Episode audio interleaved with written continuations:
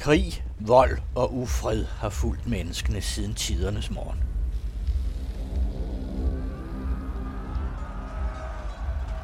Vores forfædres blodige bedrifter blev gengivet i mundtlige fortællinger og storslåede heltesange. Fortællingerne fik nye ord, og med tiden blev de glemt. Men de gamle krigere efterlod sig spor i jorden.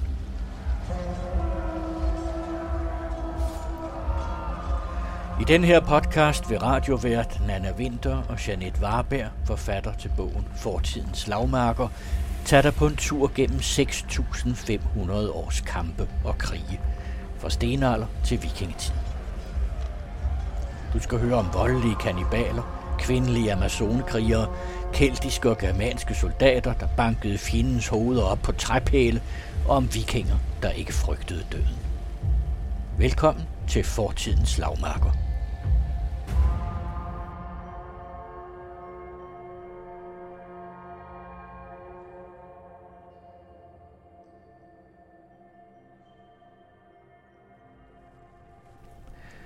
De to spinkle hjul nærmest fløj hen over grus og småsten på vejen. Hovene hamrede taktfast, og de to små heste strakte sig ud i fuld galop på det lige stykke, indtil floden slog et knæk ind i den sumpede floddal. På stridsvognens lille platform stod to sammenbitte krigere. De var krigsherrer på vej til slagmarken, de bedste af deres slags, trænet til kamp og af solens ophøjede slægt. De kørte videre frem mod slagmarken, har bølget kampene for tredje gang på en uge. Den ene kriger skævede ud mod floden, hvor de døde langsomt drev forbi i flodens sløve strøm. Stridsvognen kunne ikke køre længere. Krigerne trak deres svær og vendte sig med et brøl mod slagmarken. De fandt sammen med mændene for deres folk og drev langsomt de fremmede tilbage, mens de stod tæt i lange rækker skulder ved skulder. Med præcise hug med svær og skjold knuste de deres fjender. Skjoldet brugte de til at slå modstanderen ud af balance, så sværets skærende åd kunne forrette alvorlig skade på en blottet hals eller arm. De fremmede var frygtløse, vilde og i stort antal, men de var dårligt bevæbnet. Mændene slogs med køller af træ, kun få kæmpede med de effektive bronzevåben. De tabte terræn Pludselig kom deres kvinder løbende med vilde skrig for at hjælpe deres mænd. Det var et overrumplende træk, men også de blev drevet tilbage af bronzespyd og hug med økser og svær. Snart var de sidste fjender samlet en lille desperat gruppe, hvis skæbne var givet på forhånd. De fejeste og hurtigste nåede at flygte ud over engen. Nu kunne rejserne med bronzen fortsætte. De to krigere travede hen over slagmarken og ned til fangerne – Mændene blev dræbt og kastet i floden til gudernes og solens ære. Kvinderne og børnene beholdt de. De kunne byttes for bronzen, der kom fra syd. Den ene af krigsherrerne gik hen til en af kvinderne. Hun havde langt vildt hår og gnistrende sorte øjne. Hun havde størknet blod ned ad halsen, som følge af den brækkede næse, hun havde pådraget sig i den sidste desperate kamp. Han havde set hende sende to af hans mænd til underverdenen med sin dolk. Hun skulle være hans. Vi hører her om vogne og heste og veje, bronze, svær og slavehandel, så nu er bronzealderen ligesom i gang. Alle de her ting, der kommer og bliver introduceret med bronzealderen, de kommer jo ikke bare ud af ingenting. Nej, det gør de ikke. Altså, den bronzealderen er sådan en, øh, en tid, hvor, hvor der sker en masse innovationer, men også, øh, kan man sige, at, øh, at metallet er ligesom det, der definerer det. Men til at starte med, så er det kover, man finder frem til, og bruger kover og også guld. Man har fra stenalderen både kover og guld, og så bruger man det mere og mere. Øhm, og, og på den måde begynder der også at komme noget handel og noget, noget udveksling i gang, og man kan også se, at øh, ude i den store verden, når man ikke kun kigger på Danmark, så starter bronzealderen jo med en, en stor vandring af mennesker. Og det er blevet kaldt for, for Jamnaya-folkets vandring fra, ud fra nogle grave og nogle, nogle bopladser, som er fundet på den øh, sydrussiske steppe. Og det var nogle hyrdefolk, der begyndte at vandre, der havde en anden kultur med sig øh, end, end bønderne, som, som var bygget stendyser og, og ligesom havde øh, solen og månen som dem, de, de tilbad, men også nogle forfædreånder, som ligesom skulle behandles på en bestemt måde. Man skeletterede knoglerne. Det vil sige, at man lod de døde ligge ude og rådne, og så rensede man knoglerne, og så gjorde man forskellige ritualer med de her knogler. Det er folk, der nu kommer op igennem Europa. De begraver deres øh, døde i små høje, enkeltvis. Det vil sige, at man går væk fra at begrave folk i fællesskab, men har fokus på individet igen. Og man kan også se, at de kommer ind med nogle nye våbentyper. De kommer ind med våbenøkser. Fordi før det, der har man haft øh, stenøkser af flint og også nogle bjergartsøkser. Men de har været brugt til øh, jagt, og de har været brugt til at fælde træer med. Men nu har man altså manden en økse med, som er et decideret våben. Og så begynder man jo at tale om det her med, at jægeren og krigeren som identitet skilles ad. Og så begynder du at få krigeren som en, en identitet og noget, man ser op til, og et ideal. Krigen begynder at være noget, som man kan vinde ære og respekt ud fra. Og det kommer med de her vandringer. Og de her vandringer, de slår sig ned blandt andet øh, store dele af Europa, og også op igennem Jylland, hvor man kalder dem enkeltgravskultur. Og det gør man jo, fordi at øh, før det, der havde man dyserne i jættestuerne, hvor man gravede mange Ja, hvor der lå altså sådan, ja, stakkevis af knogler, ikke? Så ligger der lige, og så ligger vi lige nogle nye ind, og så ja. kunne det være... Og det var aldrig hele mennesker.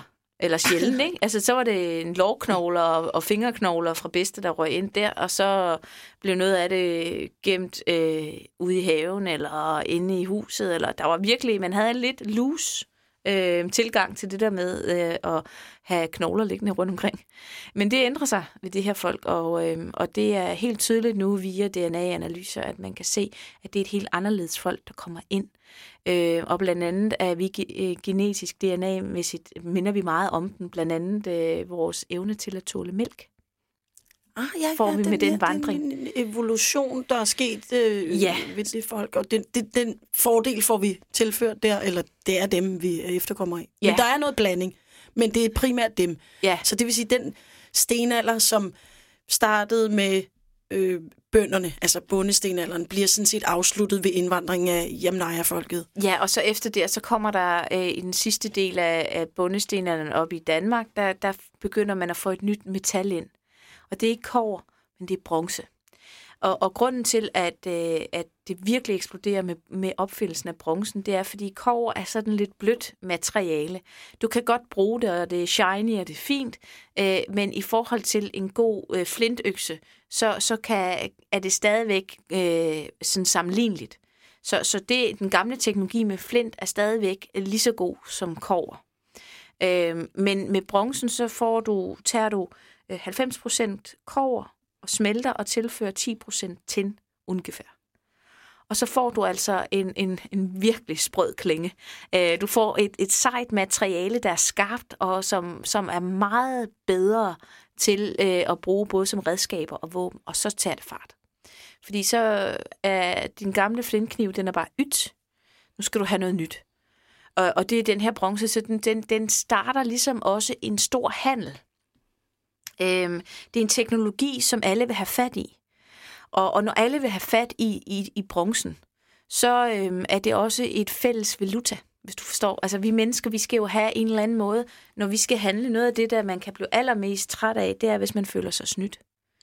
Men hvis du har et fælles værdigrundlag, der er bronzen, hvor meget er bronzen værd for dig, det kan man forholde sig til, så på den måde, så gør det også meget lettere at åbne op for handelsvej.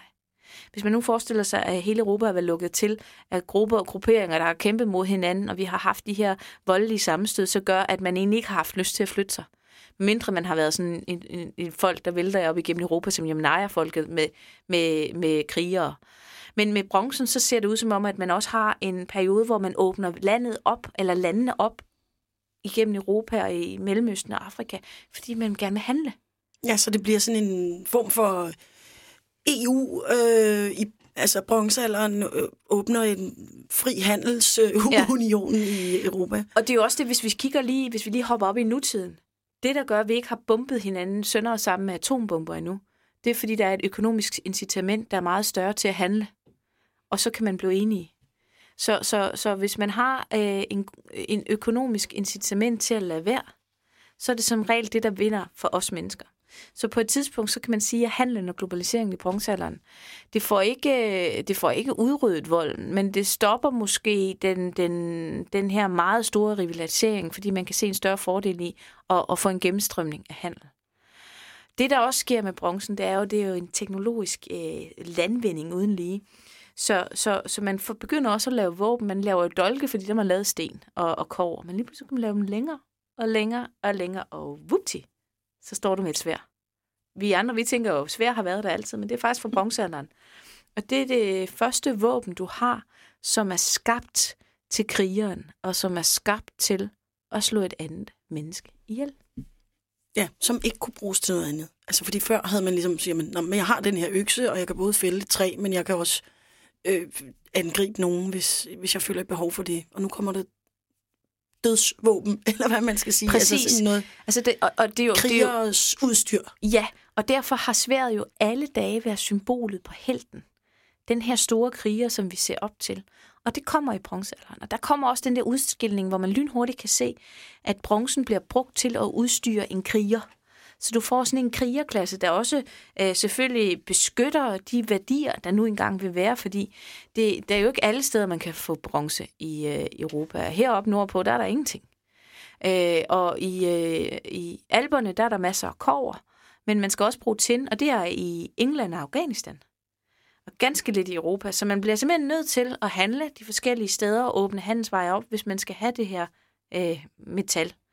Og guld, det, øh, det finder man øh, både på de britiske øer, men især også i transylvanske bjerge, der er der guldminer øh, og guldfloder, øh, hvor man kan vaske guld ud. Så, så der er sådan flere ressourceområder. Og i Danmark, der kommer vi faktisk ret godt med, fordi at vi har rav ved den jyske vestkyst og de danske øh, kyster. Og det er et meget værdsat øh, ædelsten, halvædelsten, nede i øh, Mellemøsten og i Nordafrika. Fordi på det her tidspunkt, når vi sådan kigger til, hvem der ligesom trækker den her handel med bronze, som jeg snakker om, der er kraftcentrene. Det ligger i Afrika, Nordafrika, i Ægypten, det nye rige, øh, som det også hedder, faraoverne i Ægypten, er en kæmpe magt, der virkelig trækker noget handel. Og man kan se, at øh, i, øh, i kongernes dal og uden for der adelsmændenes grave, der har man fundet øh, skarbærer i smykker, som er lavet rav. Ja, og man har nærmest også et navn for det. Hvad var det, det hed? Noget med Sakar. Nu kan jeg ikke huske det. Ja. Men altså, de, er, de, de, de, er, de synes rav er et lige så fint materiale som, ja.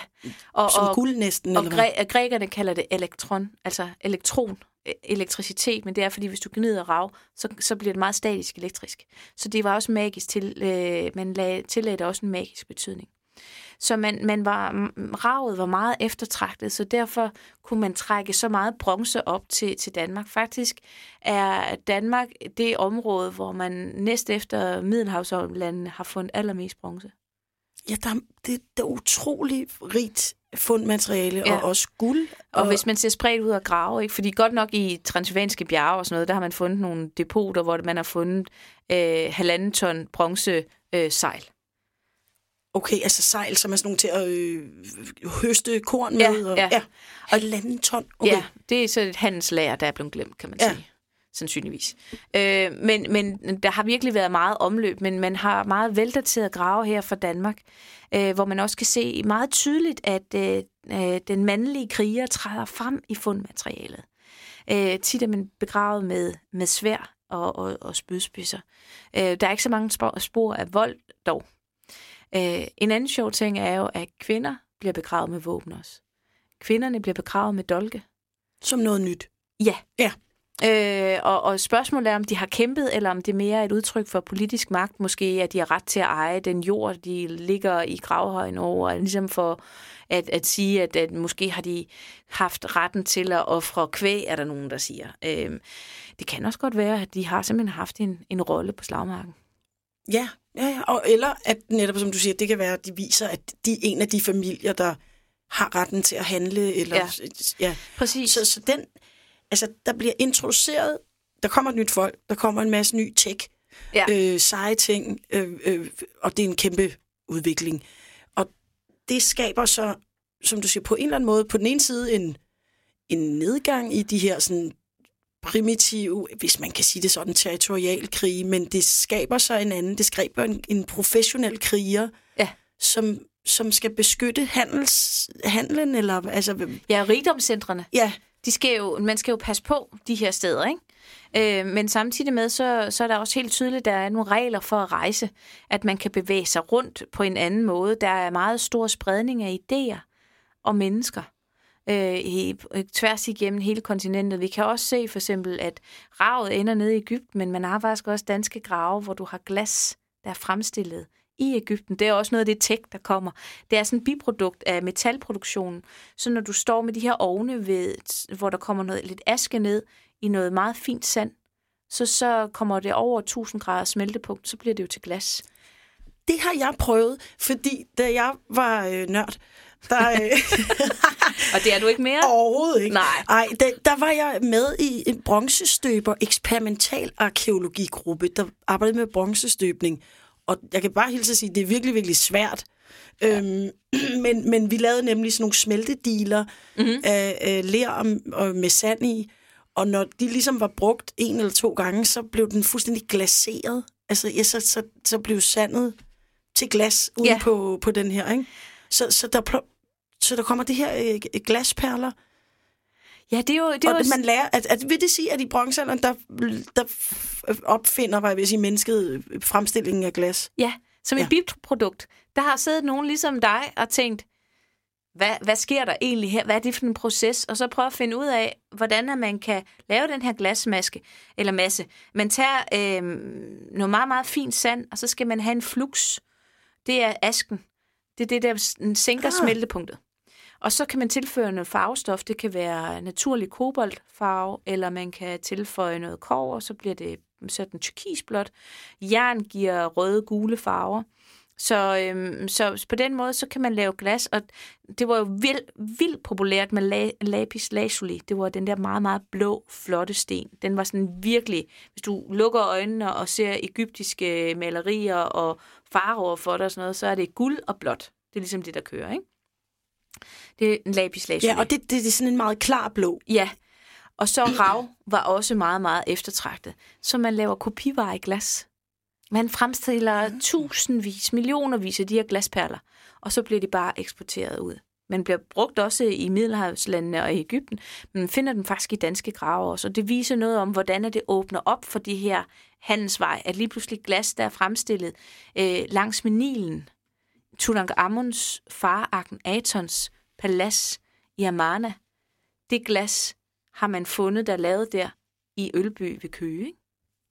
Der får man sådan lidt en Ja. fornemmelse af. Ja, hvor, hvor åben verden bliver, og hvor, Ja. hvor stor. Og der har man jo også noget af det andet tech, der kommer dernede fra den verden. Det er jo sådan noget som stridsvogne. Fordi det er jo virkelig, det her med at, at bruge dyr i krig, det er jo helt nyt.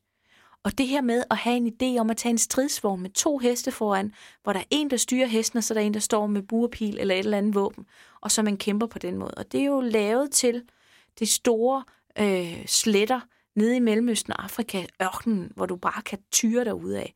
Og der har du jo i 1274 før Kristus, der har du slaget ved Kadesh, hvor Ramses den anden, han øh, øh, tørner sammen med Hittiterkongen, hans navn, altså jeg giver det et skud, men jeg kan ikke love noget, det er Mutawallish, Det kalder vi ham. det kalder vi ham. De, øh, de kæmpede øh, om, om handelsbyen Kadesh, der ligger i det sydlige Syrien i dag. Og der kæmpede man med, med de her øh, med stridsvogne, og, og nogen, altså, øh, man, man siger op mod 20.000 stridsvogne er blevet brugt til det her. Og, og, og tusindvis af mænd, mænd der er blevet, blevet øh, sendt afsted. Så der har virkelig været kampe. Om det er overdrevet, det er jo så spørgsmålet. Øh, 5.000 stridsvogne, tror jeg, Mutawallish han kunne øh, komme op med, men til gengæld havde han en stor, større her i det hele. Så mm, de, øh, de kæmper faktisk lige op, så der er ikke nogen, der ligesom bliver sejr her. Så, så, så grænsen går der ved Kadesh. Så, så julet er jo også nyt. Ja, Så, så der, der er rigtig mange ting, der kommer Ja. ind i krigen Og- der. og det- Heste, jul, svær. ja, og vi får dem faktisk alle sammen heroppe nordpå. Altså stridsvognens spørgsmål er, altså når man kigger på det her sumpede Danmark, ikke? Øh, Vi har nogle veje, der er anlagt, så veje tyder på, at man har hjul, ikke? fordi ellers øh, har man bare stier, hvis man går. Ja, så der er veje Der i bronzealderen i Danmark. Ja, man har nogle veje fra, fra bronzealderen, så man har haft mulighed for måske at bruge de her stridsvogne nogle steder, men måske har det mest været prestigemæssigt, at man har reddet til slagmarken, og så hoppet af, og så kæmpet. For man har faktisk også øh, lige øh, syd for den danske grænse, 150 km nord for Berlin, der har man en lille dal, der hedder Tollense. Der er der en lille flod, der løber igennem. Og det er en lidt his- sjov historie omkring øh, Tollense, fordi øh, de lokale arkeologer dernede vidste godt, at der blev fundet menneskeknogler. Og der var især en amatørarkeolog, som var rigtig glad for at fiske med sin far. Og når han fiskede, så kunne han se sådan i, i den der flodbrink, at der stak lårbensknogler og sådan noget ud. Øh, men, men arkeologerne, de tænkte, det bliver virkelig dyrt at grave det her ud. Det, det er ikke engang sikkert, det er fra fortiden, altså. Men så på et tidspunkt, så kom den her amatørarkeolog i slutningen af 90'erne med en overarmsknogle, hvor der sad et indskudt pil, der var hugget af flint, og det brugte man også i bronzealderen. Så var der nogen, der fik øjnene op. Så kunne man ikke rigtig blive ved med at slå Nej. det hen. Og så lavede man altså en stor udgravningskampagne fra 2008 og frem, hvor man lavede, man kunne ikke grave det hele ud. Det et kæmpe område. Men man lavede sådan det, vi kalder prøvehuller, det vil sige en gang en meter ned i undergrunden for at se, hvad er der her knogler, og så få inddæmmet, hvad der er. Og der har man altså fundet en øh, helt vanvittig mange øh, menneskeknogler for primært mænd. Omkring den her flod. Ja, som har kæmpet. Og de har kæmpet øh, nogenlunde samtidig som slaget ved Kadesh. Men heroppe nordpå. Og man kan se, at de fleste af dem, der er faldet, er lokale.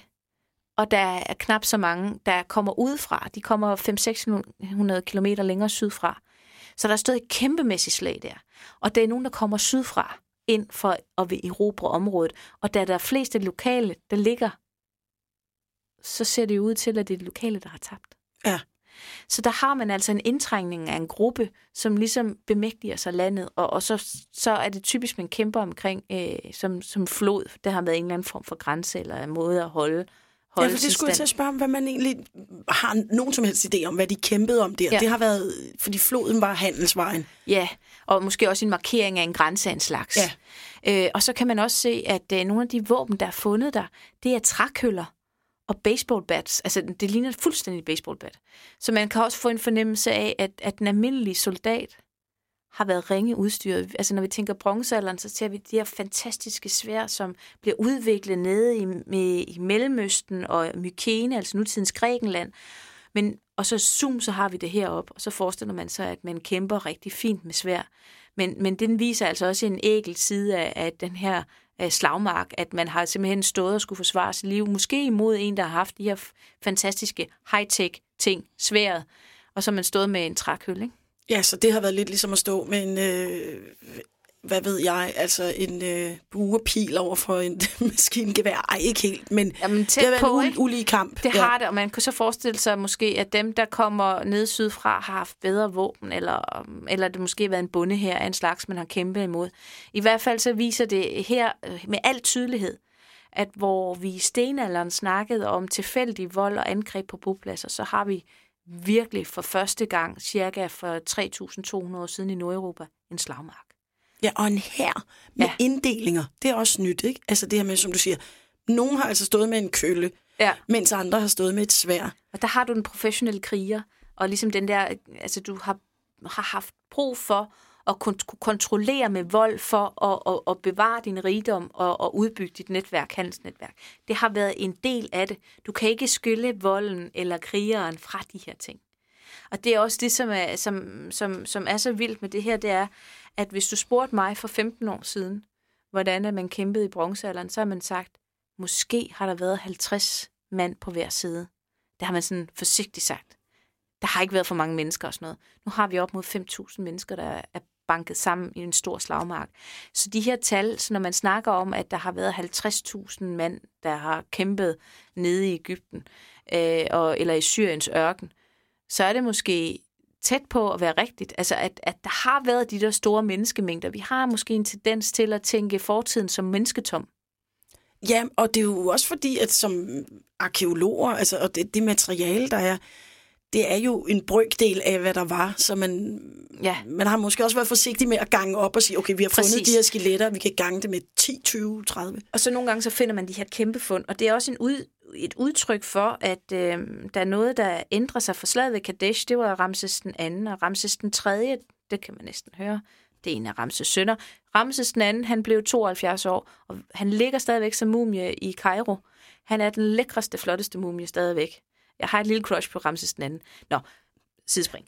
øh, Ramses den tredje, han, øh, han kæmper også, og han, han kæmper mod en helt ny øh, magt, fordi hititterne, det kend, dem har han kæmpet med i 500 år. Dem ved man ligesom, hvem er, og dem er sådan en, en fast fjende. Men der kommer en helt ny fjende, der hedder havfolket, ind øh, på det her tidspunkt. Og det er simpelthen en folkevandring af en slags, øh, der kommer op fra Europa. Man ved ikke rigtigt, hvad der, er, der sker. Der er nogle, nogle, nogle klimakatastrofer, der gør, der er sult nogle steder, kan man se. Der, der er jordskælv, i, der rammer Grækenland, øh, naturkatastrofer. Der er flere ting, der sker, som gør, at der er nogen, der sætter sig i bevægelse. Og, og nogle af de her bystater, der er blevet bygget op under bronzealderens handel, øh, hvis de ikke får korn nok, hvis der er hungersnød, så, så, så falder bystrukturen fra hinanden. Ja, så er byen jo en meget skrøbelig konstruktion. Det er den, og det har de til alle dage været. Hvis en by, en by ikke har logistik, og, og indbyggerstal stiger hurtigt, så bliver den utrolig skrøbelig. Og det er det, der sandsynligvis sker her. Så er der flere bystater, der krakker ned igennem øh, øh, østlige Middelhavskyst, og så er der et folk, der hedder havfolket, som man ikke rigtig ved, hvem er, hvor de kommer fra. Det er forskellige folk, der går sammen i forbund. De angriber ned imod øh, Ramses den 3. Og man har sådan en meget flot øh, relief ved hans øh, døde øh, tempel nede ved Kongernes Dal, hvor man ser, at han smadrer de her folk, der kommer. Og der kan man faktisk se, at nogle af dem, de har hornet hjelme. Øh, at fjenden, altså havfolket, har hornet hjelme. Og der er to steder, hvor man har hornet hjelme i Europa. Det har man på Sardinien, og det har man på Sjælland. Sardinien og Sjælland. Sardinien og Sjælland. Plejer ikke at være i gruppe sammen Nej, ellers, men og, og der kan man sige, at det er faktisk der, hvor de hornede hjelme, som ikke hører hjemme i vikingetiden rigtigt, de kommer derfra. ja, dem har vi jo set. Ja, men de her øh, hornede hjelme, det har fået nogen til at foreslå, at, at øh, havfolket kom fra Sjælland. Okay. Men, men hø- højst sandsynligt er det Sardinien. Altså, jeg, jeg er heller mest den italienske version. Altså, italienske, Ja, noget, Ja. Øhm, italienske arkeologer har argumenteret for, at der står, at de er så usiviliserede og taler så uforståeligt sprog, de her havfolk. De kunne jo ikke være italienere, det måtte jo være. Nå, ej, okay, og det er sjældent, at folk ligesom frelægger sig noget i, i arkeologien eller i historien, fordi Ja. det er altid interessant, at det, at det er noget, der har med en at gøre, men den, den gider de ikke have. Den vil ikke have. De vil ikke være havfolket. Nej, men det der, det der ligesom bebuder, og man kan sige, som det hænger sammen med, med det slag, vi ser, hvor de kommer sydfra mod nord, det er, at i midten af bronzealderen på det her tidspunkt, der ændrer de her handelsveje sig. Alt det her, øh, hvor man åbner op og, og, og skal have sikret bronzens øh, øh, vej hele vejen rundt i den kendte verden, det bryder sammen. Vi ved ikke rigtigt, hvad der er, der sker, men der er nogle helt klare ændringer. Øh, og man kan se, at, øh, at bronzealderen ligesom skifter gear. Der begynder at være mange flere befæstede øh, øh, bjergtoppe og andet, der, der kontrollerer Nå, ja, altså sådan nogle ned igennem Ja. Europa, hvor man laver en befæstning op i, i alberne, eller Ja, præcis. nogle borge på en måde. Ja, nemlig. Og, og man begynder også øhm, at, at have problemer med at få nok bronze til øh, Mellemøsten og til Ægypten. Fordi at, at havfolket når, selvom at Ramses den 3., han, han praler virkelig. Altså virkelig, det, det er det vildeste, han skriver på sit døde tempel. Deres sæd vil tørre ind, og deres krop vil brænde op, hvis de nogensinde satte fod på egyptisk jord igen, fordi han havde vundet det hele. Øh, men det viser sig alligevel, at de har nået at smadre så meget af det, det øh, handelsnetværk, der ligesom gav Ægypten sin særposition som supermagt, bryder sammen. Handelsnetværket bryder sammen. Og, og efter Ramses den 3., så mister den her linje af faraoer faktisk fuldstændig magten, og efter nogle generationer, så er det libyske øh, øh, feltherrer, der sidder og, og kontrollerer Ægypten, og senere bliver det grækerne og romerne, og så kender vi det. Så hele det Ægypten, vi kender med faraoer og pyramider og alt muligt, det, det lider sådan set et knæk, og så Præcis. forsvinder det. Og så ja. Begynder vi at bevæge os ind i det, der hedder jernalderen.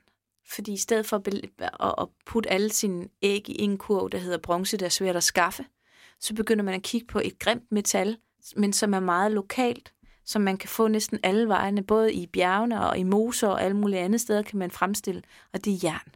Ja, for det kommer ud af hvad, myremalm, eller hvad er det, man kalder Jamen, det? der er både jernmalm, fra, fra, som, som du kan finde i øh, altså bjerge, Ja. øh, bjergearter. Og så kan du øh, finde det mere heroppe i Nordeuropa, hvor der er myremalm, som findes i moserne, som du kan, du kan brænde eller riste, og så kan du få, få noget jern ud af det. Ja, så bliver jernet ligesom tilbage, når alt Ja, det andet er brændt Men det er væk. ikke lige så god kvalitet, som det, der bliver minet i bjergene. Nej, men men det, det er kan- en mere tilgængelig ressource end bronzen. Præcis. Så, men så bronzealderen ender på en måde ret voldeligt. Altså, et, det, det, det er lidt kaotisk. Altså, det, Ja, kan sætter sige- gang i nogen. Altså, i, øh, oppe ved os, der fortsætter øh, ja, øh, bronzealderen lang tid ind i, i jernalderen, som fortsætter. Det er jo det, der er lidt svært Ja, med de det her der opdelinger. starter jernalderen længere nede i Ja. Nordafrika og Europa, hvor vi har bronzealder et stykke tid endnu. Ja, fordi vi, får, vi har sådan set ingen problemer med at få, hverken få tin fra, sandsynligvis over fra England, og, og få, få bronzen fra Harzen og Alperne. Det går sådan set fint. Ah, det er jo også sådan, hvad kan man sige, rent logistisk lidt nemmere for os end, ja. End for dem. Altså, vi, vi er Men- tættere på. Men der sker en forandring fra, at man nedlægger folk i egekister og, og ordner høj til, at man nu begynder at brænde, brænde folk og putte dem i urner. Så spørgsmålet er, om vi har en indvandring mere, eller om det bare er tiderne, der skifter, man prøver, man ændrer praksis. Og det ved vi faktisk ikke, hvad der er, der sker. Men, men det er tydeligt, at, øh, at, at de der heydays og øh, ældre bronzealder, hvor man bare handlede glasperler og bronze, og det kørte derudad, det stopper fuldstændig i den yngre del af bronzealderen. Ja, det er en, en, en anden tid på en eller anden måde. Ja. Og, men, men rent voldeligt, var jeg ved at sige, herop er der så et, er der et, altså det er jo svært at se på alle, men er der et eller andet form for et udtryk for, om den første del er mere fredelig, og den anden del er, altså jo ikke bare mere fattig, men er den også mere voldelig, den sidste del af bronzealderen? Der er, ikke så, der er ikke så mange spor efter vold i Nej. den ældre del af bronzealderen, men der har Borum Eshøj-folket, kalder man det. Det er to mænd og en kvinde, der er fundet i egekister øh, ved Borum Eshøj øh, ved Aarhus. Og der er den unge mand, som man kalder ham. Øh, der er en ældre mand og en ung mand, der er blevet begravet. Og den unge mand, hvis man, han er fuldstændig bevaret med, med sit hår også. Hvis man luft, løfter lidt på håret, så kan man se, at han er blevet slået i hovedet. Han, han kan have blevet sparket af en hest, eller... Ja, ja det, det kan være så mange ting. Det er ikke et clean, øh, ligesom et svær hug over Nej, Nej, men det- eller en Men pilspids. det kan godt være det, fordi han dør jo forholdsvis ung. Øh, men ellers så har man senere øh, flere spor efter, efter vold. Øh, om det er tilfældigt, eller om det er fordi, at der sker en, en, en forrådelse i yngre bronzealder, det er altså svært at sige. Ja, det, det er det nok. Men når man kigger på bronzealderen, så er det helt tydeligt, at, at krigeren får en fremtrædende plads i, i samfundet. Øhm, der er meget mere udstyr til krigeren. Til sidst i, i, i yngre bronzealder, der får man jo støbt både øh, altså, brynjer, altså nærmest øh, rustninger, plader til, til mave og benskinner, armskinner og hjelme og alt sådan noget bliver, bliver fremstillet. Så man får virkelig udstyret i orden, kan man sige. Og synes jeg også, jeg kunne læse i din bog, at der er noget med bueskytter, der også på en eller anden måde kommer ind her. Ikke at bueskytterne var jo også en del af stenalderen, mm-hmm. men, men der er, er det en særlig rolle, de har, eller hvordan har jeg misforstået det? Nå, men, altså bueskytterne, de, de er altid gode til at have øh, først i kampen og, og skyde på afstand. Øhm, og de har altid været, været øh, værdsatte på, på, på slagmarken. De hænger også meget godt sammen med, når du angriber med, øh, med stridsvogn Ja, det er stridsvognen, så kan de stå der og... og skyde, og så køre ind, og så ja, øh, og, og være lidt på afstand. Og man kan også sige det her med, at man får, får de her indhegninger og borge, som du kalder det, så er det også en måde at beskytte sig på. Det er ved bueskytten. Øh, så, så det har altid haft en særlig øh, plads. Så i det hele taget bliver det jo bronzealderen på en eller anden måde, ikke en eksplosion af krig, men en eksplosion af krigerens udstyr og roller. Altså, ja. Og man kan være både bueskytte, og man kan være ved, den heltekrigeren med sværet og øksen, og man kan være øh, bondekrigeren med køllen, og man kan være på stridsvogn. Altså, det er ligesom, der sker en fuldstændig vild udvikling af, af hele teknologien omkring øh, krig. Præcis.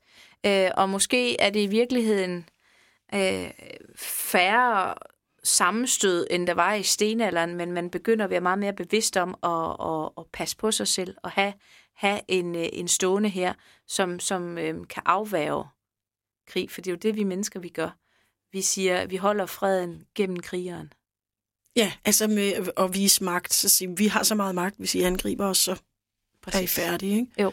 Ja, og det er jo så fordi, jo ikke fordi, det er ikke bare sådan, men der kommer det her nye folk, men der kommer jo også det materiale, bronzet er, og den måde, det bliver handlet, så bliver det jo sådan en kæmpe værdi. Og på en eller anden måde, som du siger, den første valuta, selvfølgelig har der været sådan noget med bytning af flintøkser og køer og hvad ved jeg, men, men det er jo det er ligesom en, man ved præcis, hvad den er værd. Ja. Om, og man kan og se, det er den på verdensplan i ja, gåsøjne. På og, og der har nærmest været, man har jo ikke haft samme vægtenhed, men man har sådan nogenlunde vidst, hvad det var. Og det er også et meget taknemmeligt materiale, fordi hvis du ikke kan lide den halsring, eller den der, det svær, eller det knækket, så kan du smelte det om. Det er jo forholdsvis let at, at smelte det om og støbe det til noget nyt. Så på den måde, så kan man sige, at bronzealderen, det er virkelig en tid, det er jo gennem, altså vi, vi taler 1500 år. Ikke? Ja, ja, det er en lang så periode. det er en lang periode, ikke? men der får man virkelig også set, at, at samfundene udvikler sig, at man, man begynder at få de her første store kongeriger, som nede omkring Middelhavet, men man ser også en, en mere kompleks og rig kultur heroppe nordpå. Og der er krigen, og det krigeren altså låst fuldstændig inde i, i den her nye måde at, at bygge samfundet op på. Det, der så er, som jeg synes, der er interessant, som at ved at fremhæve her fra, fra det danske område, det er jo netop det her med, at vi har kvinder med dolk. Og hvad det betyder, fordi der er jo den her opdeling mellem mænd og kvinder, betyder jo også, at, at, at krigeren, han bliver hyldet, og kvinden ligesom bliver, bliver underlagt krigeren på en eller anden måde. At det kvinden kan, er ikke så værdsat som krigeren, det krigeren kan.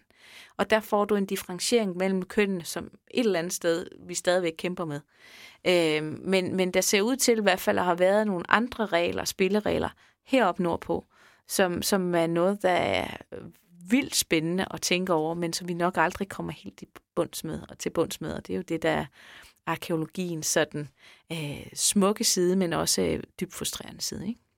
Men vi vil gerne vi vil gerne tro, at det er en kvindelig kriger, eller at der har været kvindelige kriger. Ikke? Der er i hvert fald oppe fra Skiveegnen en kvinde, som er blevet begravet med både hunde og, og svinetænder, altså øh, som halskæde.